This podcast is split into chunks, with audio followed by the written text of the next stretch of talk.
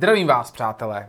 Eh, zatímco vy posloucháte nebo sledujete tento referát, tak já jsem na dovolené a proto jsem vás již při streamu eh, tuším 10.8. varoval, že žádný stream další nebude až 31.8.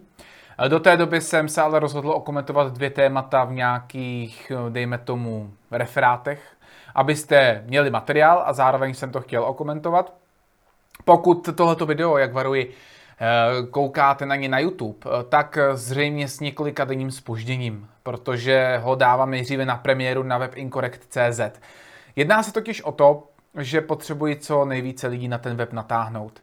Takže tomhle tématu, který se dost rychle mění, se budu snažit, aby bylo stále aktuální, to znamená spíše se zaměřením na minulost, a spíše se zaměřením na to, co bylo, nežli co podle mého bude, nebo co je dnes, protože opravdu je to velice, velice dynamické.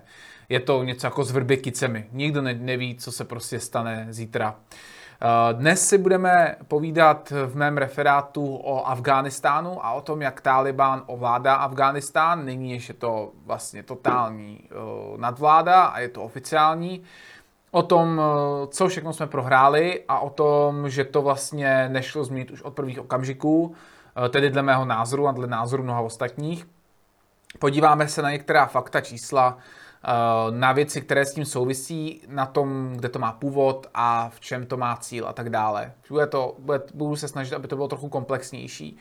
Uh, poprosím vás ještě jedna věc, pokud chcete, abyste příště tohoto video, pokud se fakt na na YouTube se spožděním, viděli včas a viděli ho v premiéře, tak zajděte na web www.incorrect.cz a dejte si tam odběry e-maily, je to snadné, napište svůj e-mail, zaškrtnete, že souhlasíte a odešlete. Od té doby vám budou chodit zprávy o všech těchto důležitých videích jako mezi prvními. Dále pak můžete sledovat kanál na Telegramu t.me lomeno incorrect.cz. Na myslení pustíme do tématu Afghánistán, které je složité a já se ho budu chtít snažit shrnout se široka, ale zároveň tak, aby tomu každý porozuměl. A aby tomu každý porozuměl, musíme se podívat na to, jak to všechno začalo a co s tím souvisí. Nesouvisí to jenom s Afghánistánem a nesouvisí to jenom s Talibánem. Souvisí to ale především s islámem, s ideologií, extrémní ideologií, kterou v Evropě Bůh ví proč prosazují uh, různí aktivisté, média, politici, Evropská unie a hlavně uh, progresivističtí politici a progresivističtí aktivisté. A ideologie, která je naprosto neslučitelná s tou naší, ukázala svoji pravou sílu v té jednotě těch lidí.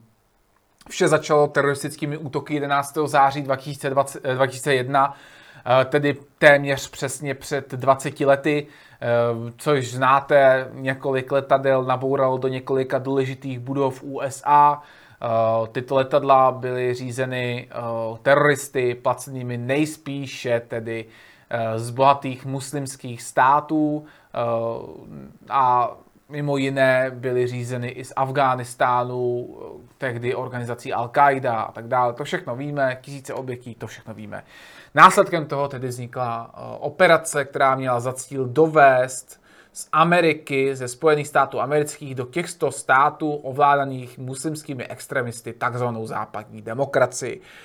Už eh, při prvním nápadu se ozývali kritici, že to je prostě mimo, eh, protože do civilizace, která vyrůstá na úplně jiných základech a tradicích, nelze vyvést demokracii, eh, která se staví na těch základech a tradicích, na kterých se stavíme my. Přestože jsme na jedné planetě, jsme odlišné světy. Je to fakt, na který upozorňují kritici, invaze USA i dalších států NATO do Afghánistánu, Iráku a dalších zemí již od prvopočátku, ale ani v případu eh, Větnamu, ani v případu uh, dalších útoků, například právě se na východ, uh, byli hlavoni těchto států naprosto nepoučitelní a skoro jako kdyby to prostě dělali na schvál. Dáme si rychlé schrnutí.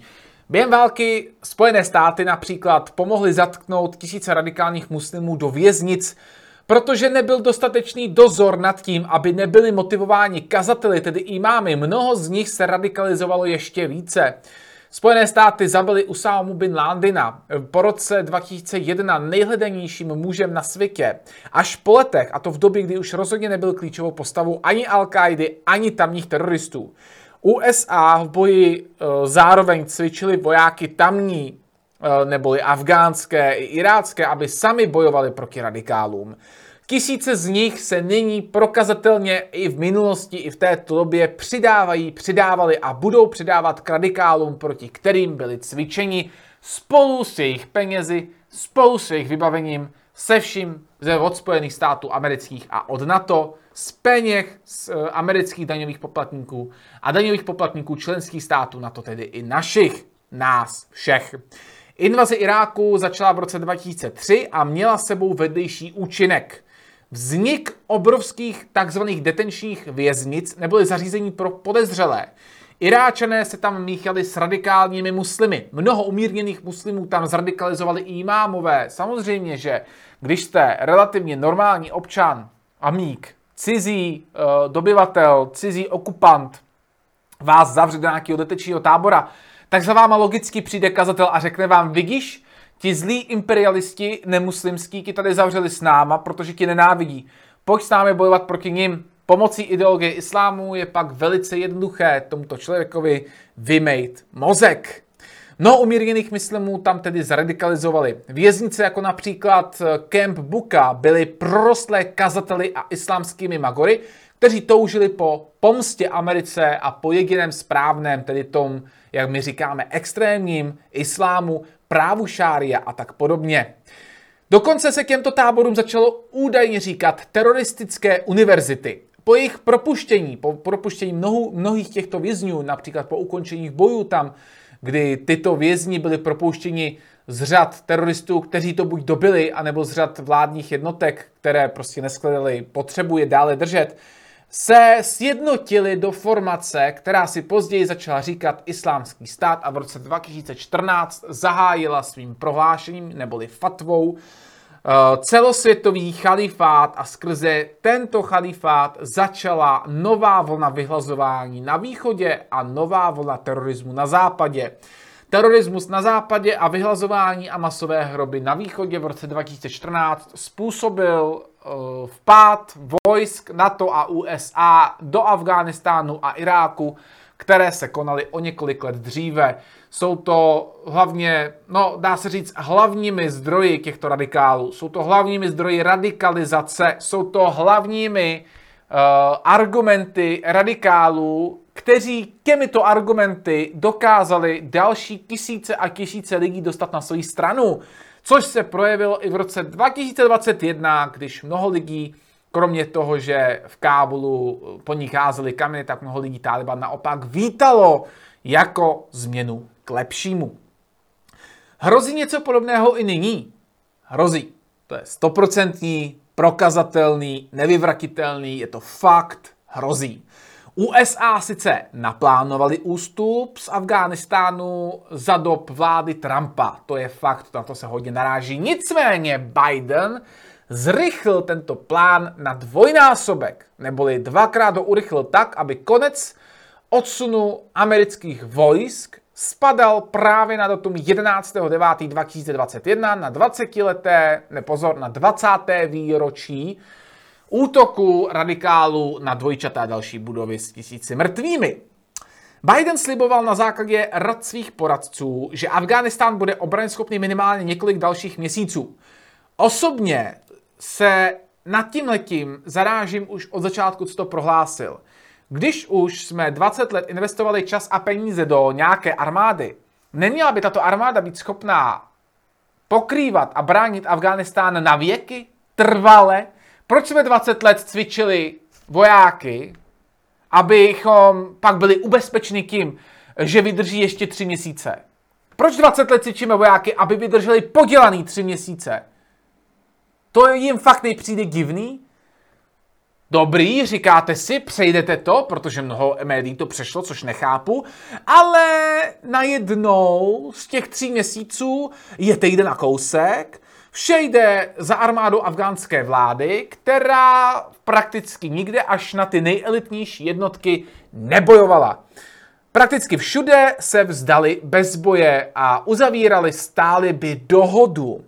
Na jedné straně se jedná o základní uh, věc, jakoby příčinu, a to jsou ztráta motivace těch vojáků. Neboli, eh, když Trump naplánoval odsun amerických vojsk a tím pádem odsun vojsk NATO z Afghánistánu a když začal Trump eh, pro mě tak trochu nepochopitelně eh, uzavírat mírové dohody s Talibánem, mnozí vojáci mohli si klepat na čelo a mohlo je to štvát. A s nástupem Bidena prý někteří z nich získali novou naději. A to takovou, že Biden bude tyto plány narušovat, protože přece jenom je slíbil jeho protivník politický, takže proč by je následoval. Ale on udělal úplně pravý opak, on je ještě zrychlil a tím pádem měl se postarat o další ztrátu morálky afgánské armády.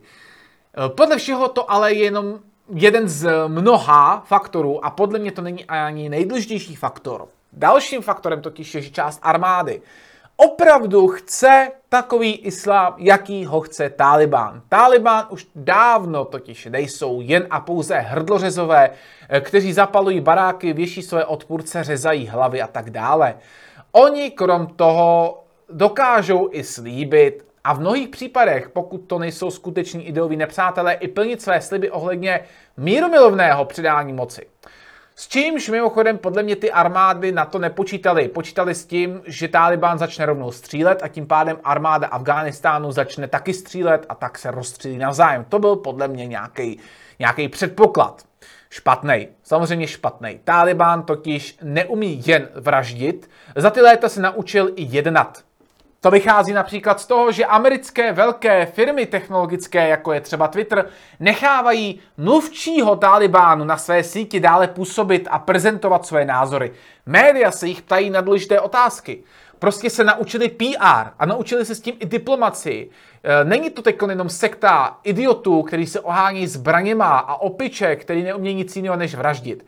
Teď už je to normální skupina, která má svoje fanatické bojovníky a vrahy, ale má i svoje diplomaty, má i svoje rádové politiky, má i svoje vyjednavače, kteří přijdou k zástupcům například té afgánské armády, vyjednávají podmínky, drtivou většinu z nich nechají naživu a drtivý většině z nich neseberou majetek a nepodpálí je. Že to udělají 5% lidí, kteří opravdu třeba úzce spolupracovali se Spojenými státy, to je jasné, to přijde.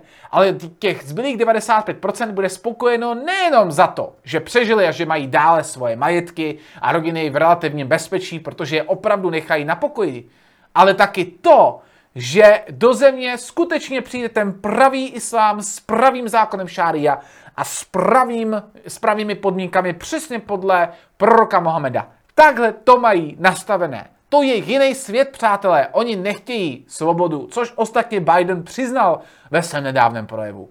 Oni chtějí pravý islám. Nechápu, že na to Americ, Američané a celé NATO muselo přicházet 20 let a muselo to stát tolik peněz.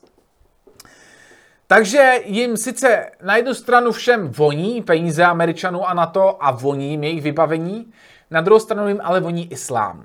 A tím pádem ten islám jim tak trochu říká, že americká armáda a armáda na to jsou tak trochu dobyvatele, jsou to tak trochu, uh, jsou to tak trochu prostě škodná. Jsou to imperialisté, jak by řekli talibové. A to je potřeba vyhnat a pak teprve bude dokonáno toto vítězství. To znamená, že mnoho vojáků nejenom, že nebyli nemotivovaní, ale naopak stáli v tuto chvíli na straně Talibánu, Protože Taliban jim přinesl tu ideologii, po které touží a kterou mají načtenou z Koránu a dalších islámských knížeček od proroka Mohameda. A pak je to ještě jedna věc. Část afgánské 350 tisícové obrany, počítáme vojáky a policii, totiž ani neexistuje, přátelé. Mnoho vysokých důstojníků si totiž část vojska vymyslela na papír a ve skutečnosti jenom s cílem dostat za ně peníze jich vedla daleko méně a přebytek peněz si nechávali pro sebe či tak podporovali systém hluboké rozsáhlé korupce rozšířený po celé zemi, po celém Afghánistánu. Naše peníze byly tak vyplácené eh, vojskám duchů, protože se odhaduje podle Washington Post, že z 352 tisíc vojáků a policie, kteří byli vedeni na papíře, jich ve skutečnosti je prokazatelně existujících maximálně 254 tisíc. To je 98 tisíc vojáků, kteří neexistují. Jsou na papíře jako alter ego toho pána z vykoupení z věznice Shawshank. Měli identitu, měli jméno, příjmení a měli všechny náležitosti, které potřebovali, aby na ně dostali prachy. Jinak neexistovaly. Byly to pff, výplody jejich fantazie. Nic jiného. 98 tisíc. Mimochodem, odborníci, bezpečnostní expertky, všichni celý roky varovali. Vysoké důstojníky varovali politiky před tím, že se tohle děje. Reakce nulová. Tady vidíte tu snahu dělat něco skutečně pro Afgánce. Žádná snaha, jenom tam pumpovali peníze bez ohledu na to, kam jich jdou. Kolik peněz? Ha! 20 let této šarády jménem cvičení afgánské armády stálo USA, daňové poplatníky Ameriky, 83 miliard dolarů. A to je jen to cvičení a možná vybavení. Celá ta válka stála jenom Spojené státy 2,3 bilionů dolarů. Jak by se teď sakra hodili na řešení koronakrize, že? Česká republika dala odhadem 20 miliard korun, což jsme ještě dopadli dobře. A pro informaci, abyste věděli, jak moc jsme Taliban oslabili za posledních 20 let. Tak, v roce 2001 byl předpoklad, že Taliban má 45 tisíc aktivních vojáků, bojovníků, teroristů, říkejte si tomu, jak chcete. Nyní po 20 letech je jejich odhad 80 až 200 tisíc, čili až pětinásobný. Tak moc je na to oslabilo, že jsou teď až pětkrát silnější během 20 let. Podívejte se na zdroje k tomuto článku. Eh, pokud se díváte nebo posloucháte, tak to najdete na incorrect.cz. A najdete tam i různé statusy, které dávají mnohem více čísel. Američané tam navíc nechali mnoho vybavení za miliony. Jenomže Taliban uh, nená, nemá jenom auta, pistole, zbraně, různého druhu, pušky, poloautomatické, bazuky, munici včetně raket. Ale pozor, ale mají například i různá zařízení, kterým odhalí veškeré své odpůrce. Odcizili například i biometrická zařízení americké armády. Eh, to je mimochodem varování pro vás všechny, pokud vám eh, Evropská unie říká, že dát na občanku, což je mimochodem nyní naprosto celounijní záležitost, kdy každý občan do své nové občanské, do svého nového občanského průkazu na základě příkazu Evropské unie eh, bude muset dodat svoje biometrické údaje tak abyste věděli, v jakém jsou ty biometrické údaje v bezpečí. No tak americká armáda měla zařízení HIDE, H-I-I-D-E, ruční zařízení pro identifikaci mezinárodních identit. Obsahují tyto zařízení, obsahují identifikační biometrická data, například skeny duhovky, otisky prstů, ale také informace sloužící k přístupu k velkým centralizovaným databázím. Jedná se zřejmě o velké části afgánské populace, zejména pak těch, kteří spolupracovali s NATO, ale nejenom těch. Americká armáda na hranicích, třeba města, skenovala každého Afgánce, eh, teroristy, kteří se jich rozbombardovali, tak ty tam skenovali a tak dále a tak dále. Všechno je tady v, to, v této databázi HIDE, a tuto databázi odcizil Taliban, který má nyní přístup nejspíše k celé šíři údajů nacházejících se v době odcizení jednoho tohoto zařízení v celé databázi americké armády. To znamená, že tyto zařízení mohou kdykoliv, kdykoliv přijít eh, pod ruce nějakému muslimskému teroristovi, kdekoliv po EU, protože nezapomeňte, že muslimové včetně těch opravdu konzervativních, jsou rozesazeni ve všech mocenských funkcích, které si dokážete představit. V některé zemi dělají městské starosty, jinde dělají vedení policie. V mnohých eh, zemích EU jsou na vysokých pozicích v armádě. Tito jakkoliv motivovaní imámem pak odcizí úplně cokoliv, jakkoliv zabezpečené. Není to tak jen afgánský problém. Ukazuje to, že tento problém může být celosvětový. Protože, jak jde vidět z předchozích eh, zkušeností například z Afghánistánu, Iráku a Pákistánu, muslimové mají proti nám jednu velkou výhodu. Drží při sobě. Víra v ten jediný správný islám je drží v kolektivu. No a teď tady máme prognózy. Plní se totiž úplně vše, co se tvrdilo, že se dít nebude. Vrtulníky zachraňují pracovníky ambasády jako v Saigonu. Spolupracují, spolupracovníci přemýšlí, jestli čekat na letadlo nebo se radši zabít. No a teď, kdo všechno by měl přijít do ČR, když už je my zachraňujeme? Koho zachraňujeme a tak dále? Kdo vůbec letí těmi letadly z Kábulu? Ženy a děti? Podle všeho, co jsme se dozvěděli, podle všech fotek, které si můžete senat na internetech, se jedná v drtivé většině o muže. Začíná tak nová migrační vlna? Bez zesporu. Nová, nová migrační vlna začne s jasným úmyslem, nebo spíš s jasným cílem, dostat sem co nejvíc Afgánců, řadových Afgánců. Uh, připomíná mi to opravdu rok 2014. Proč? Jednoduchý. Například Evropská unie nyní opět začala s tím, že je potřeba měnit migrační zákony tak, aby byly ku prospěchu současné situaci. To znamená, že se opět vytáhne nový migrační pak, který vyšel v loňském roce a který opět obsahuje relokační systém migrantů podle počtu obyvatel a HDP, jen s tím rozdílem, že budete mít 4 až 8 měsíců na to, abyste tyto, tyto migranty, než dostanete do své země, zkusili dostat do země jejich původu. Vzhledem k tomu, že ale nemají papíry, není to prakticky možné. A tak vznikne vlastně nový tlak na další migrační kvóty opět se bude kolovat a opět se bude s pravidelností opakující se opakovat to, co jsme tady měli před sedmi lety, nátlak na migraci. A teďkon se k nám dostane taková věc. Koho tedy brát z toho Kábulu, jestli ženy, děti, skoro nikoho, já nevím, nebo jenom ty překladatele, nevím koho. Upřímně nevím, protože syn jednoho z překladatelů, který spolupracoval s českou armádou, už tady stihl v roce 2016 násilnit sestřičku v Praze, na Bulovce. Nevím. A teď nás všechny napadá proč. Proč se, in, proč se investovali, pardon, miliony nebo biliony do války, která už od začátku podle mnohých expertů neměla smysl. Proč jsme ustoupili na rychlost pozic, které jsme 20 let bránili? Proč nyní najednou my budeme zase hrát na city s chudákama migrantama?